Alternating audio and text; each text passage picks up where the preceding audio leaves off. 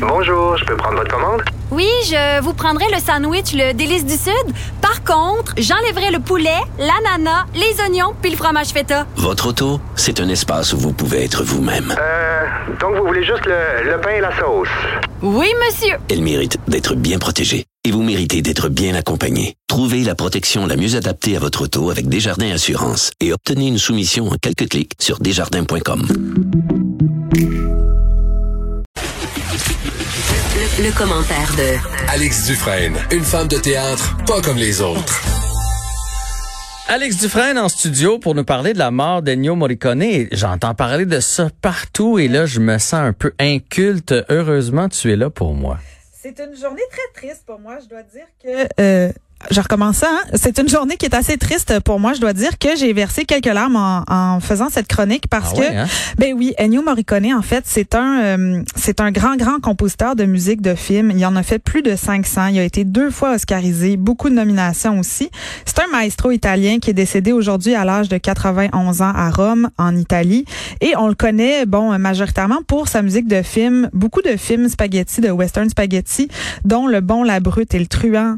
Euh, D'autres films de Sergio Leone, là, dont euh, notamment euh, For a Fistful of Dollars. Et donc, on, on, le connaît aussi pour ses airs qui sont assez connus et tellement que beaucoup de réalisateurs ont voulu travailler avec lui. On parle de Brian De Palma, Tarantino, Sergio Leone. Bon, je l'ai dit tout à l'heure, mais euh, il a vraiment marqué l'histoire du cinéma et c'est quand même quelqu'un d'exceptionnel qui s'éteint aujourd'hui. Et je voulais vous euh, euh, partager ce tweet très beau de Monica Bellucci qui a joué dans Malena, qui était un film dont il a fait la musique et qui dit « Il y a des personnes qui ont la capacité de rendre le monde meilleur parce qu'elles savent créer de la beauté.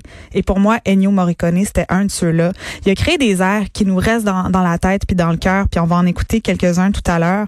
Mais si euh, si on peut revenir un peu là, sur sa carrière, il a fait des affaires vraiment euh, exceptionnelles. Faut savoir que il est né en 1928 à Rome et à 6 ans déjà, il commençait à écrire et à composer. Il s'est inscrit au concours de trompette de la prestigieuse Académie nationale de Sainte-Cécile à Rome, ce qui est quand même pas euh, Banal. ben, pas banal. Ouais. Et cette fameuse trompette-là, on va la retrouver ensuite dans les western spaghetti. OK, et là, je t'arrête deux secondes. Oui. Deux fois que tu utilises le terme western spaghetti. Je l'ai lu aussi aujourd'hui en préparant ta chronique. C'est quoi un western spaghetti? Un western spaghetti, en fait, c'est un, c'est un filon du western italien. On dit spaghetti parce que c'était du western fait par des Italiens. Et entre 1963 et 1978, il y a eu beaucoup, beaucoup de films qui ont été faits, le plus de 450. Et c'est un peu une espèce de caricature du western sans la, sans la partie évidemment patriotique américaine parce que c'est des Italiens qui le faisaient, mais on retrouve les grandes lignes là. L'ordre est réglé par le revolver, la loi est celle du plus fort, on est dans le règlement de compte, euh, le manque d'argent, la possibilité de mettre la main sur un magot, là, donc on les, les vols de diligence, le vol de butin, euh, les, euh, les les assassinats à bras raccourcis et le sexe qui sont des moteurs omniprésents là, de l'action de ces western spaghetti là et c'est la plupart du temps des histoires totalement dénuées de morale, mais il y a beaucoup d'humour là-dedans qui fait des fois basculer là, les tueries du côté du grand guignol et c'est ce qui fait un peu la marque justement de ces réalisateurs là. Maintenant, j'ai compris. Et là, si tu nous faisais voyager en musique maintenant, tu as des extraits pour nous. J'aimerais vous faire écouter quelques extraits, on les écoute, on en parle après.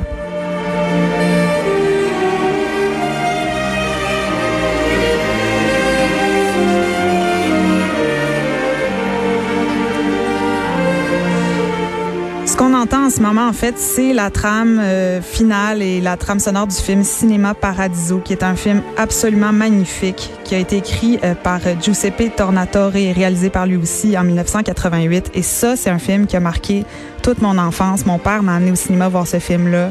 Euh, dans ses reprises au cinéma, on avait la trame sonore chez nous. Puis vous l'entendez, là, il y a quelque chose de très épique, puis de Ouais. très... euh, c'est l'histoire en fait d'un film qui parle du cinéma puis de l'amour de ce réalisateur-là et Ennio Morricone pour le cinéma puis on le ressent à travers ça. C'est un projectionniste qui vient de mourir puis qui avait adopté un, un- un jeune homme qui est devenu Toto. réalisateur plus tard. Toto, exactement le petit euh, notre Alfredo. Et donc euh, ben c'est ça, Cinéma Paradiso pour moi c'est vraiment c'est vraiment ma trame préférée. Et là on enchaîne sur autre chose. Vous allez reconnaître peut-être?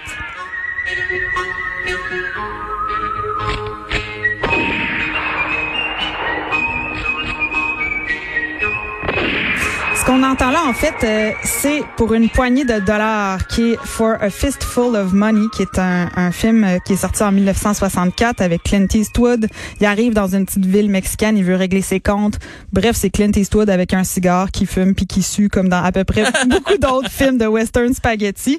Et je sais pas si tu reconnais le petit sifflement là qu'on entend en arrière, mais ça Ah, c'est... j'étais concentré sur la, la bombarde, hein? C'est ça qu'on appelle ça? Sur le...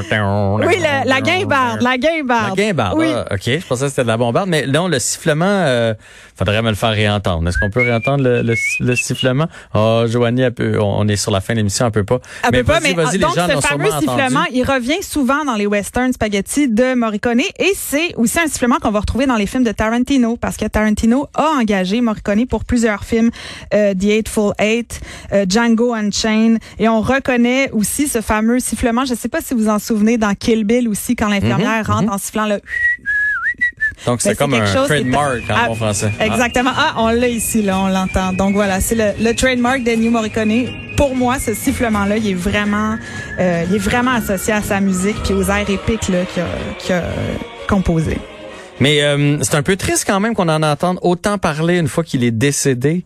Je veux dire, je sais qu'il a gagné deux fois des Oscars, mais Oui. mais ça aurait mérité Et en euh, plus- une plus grande place. Oui, en plus, l'Oscar, le vrai Oscar qu'il a gagné, c'est avec Tarantino pour Kill Bill volume 2. C'est quand même, ah non, c'est pour les, non, pardon, c'est pour les 8, ça le parle. euh, donc ça, c'est un film, il a gagné l'Oscar pour ça. Mais en 2007, il avait reçu quelque chose pour sa carrière. Là. Donc, ça a été la seule fois où il a reçu un vrai Oscar pour un film, Pour alors qu'il a été ben nominé oui. beaucoup de fois. Là. Ouais. Je vous invite à, à écouter les films pour lesquels il a fait de la musique. Là. Je le dis vite, vite. Pasolini, Palma, Almodovar, Sergio Leone, Polanski. Là. Il a travaillé avec beaucoup, beaucoup de réalisateurs. Donc, euh, je vous invite à faire un petit tour euh, de ce côté-là pour découvrir la musique d'Ennio Morricone. Ah oui, puis si vous voulez en découvrir davantage de ce que moi j'ai fait avant l'émission, ben présentement c'est partout sur la toile. là. Fait que si vous rentrez son nom dans Google, par exemple, ça va vous sortir un paquet de films et un paquet de trames sonores là, que- qu'il a composé. Il en a fait plus de 500 quand oui, même. C'est pas plus de rien, là. 500. là. C'est quand même hallucinant. Là. Ouais. Bon, ben, hey, euh, ça a été court, Alex, mais ça a été très agréable. Je te, je te souhaite un bon trafic pour t'en retourner. Merci beaucoup. On va se retrouver mercredi. J'espère que vous avez aimé l'émission d'aujourd'hui. Euh, vraiment de très, très beaux sujets, de bons intervenants. On remet ça demain, 15 heures.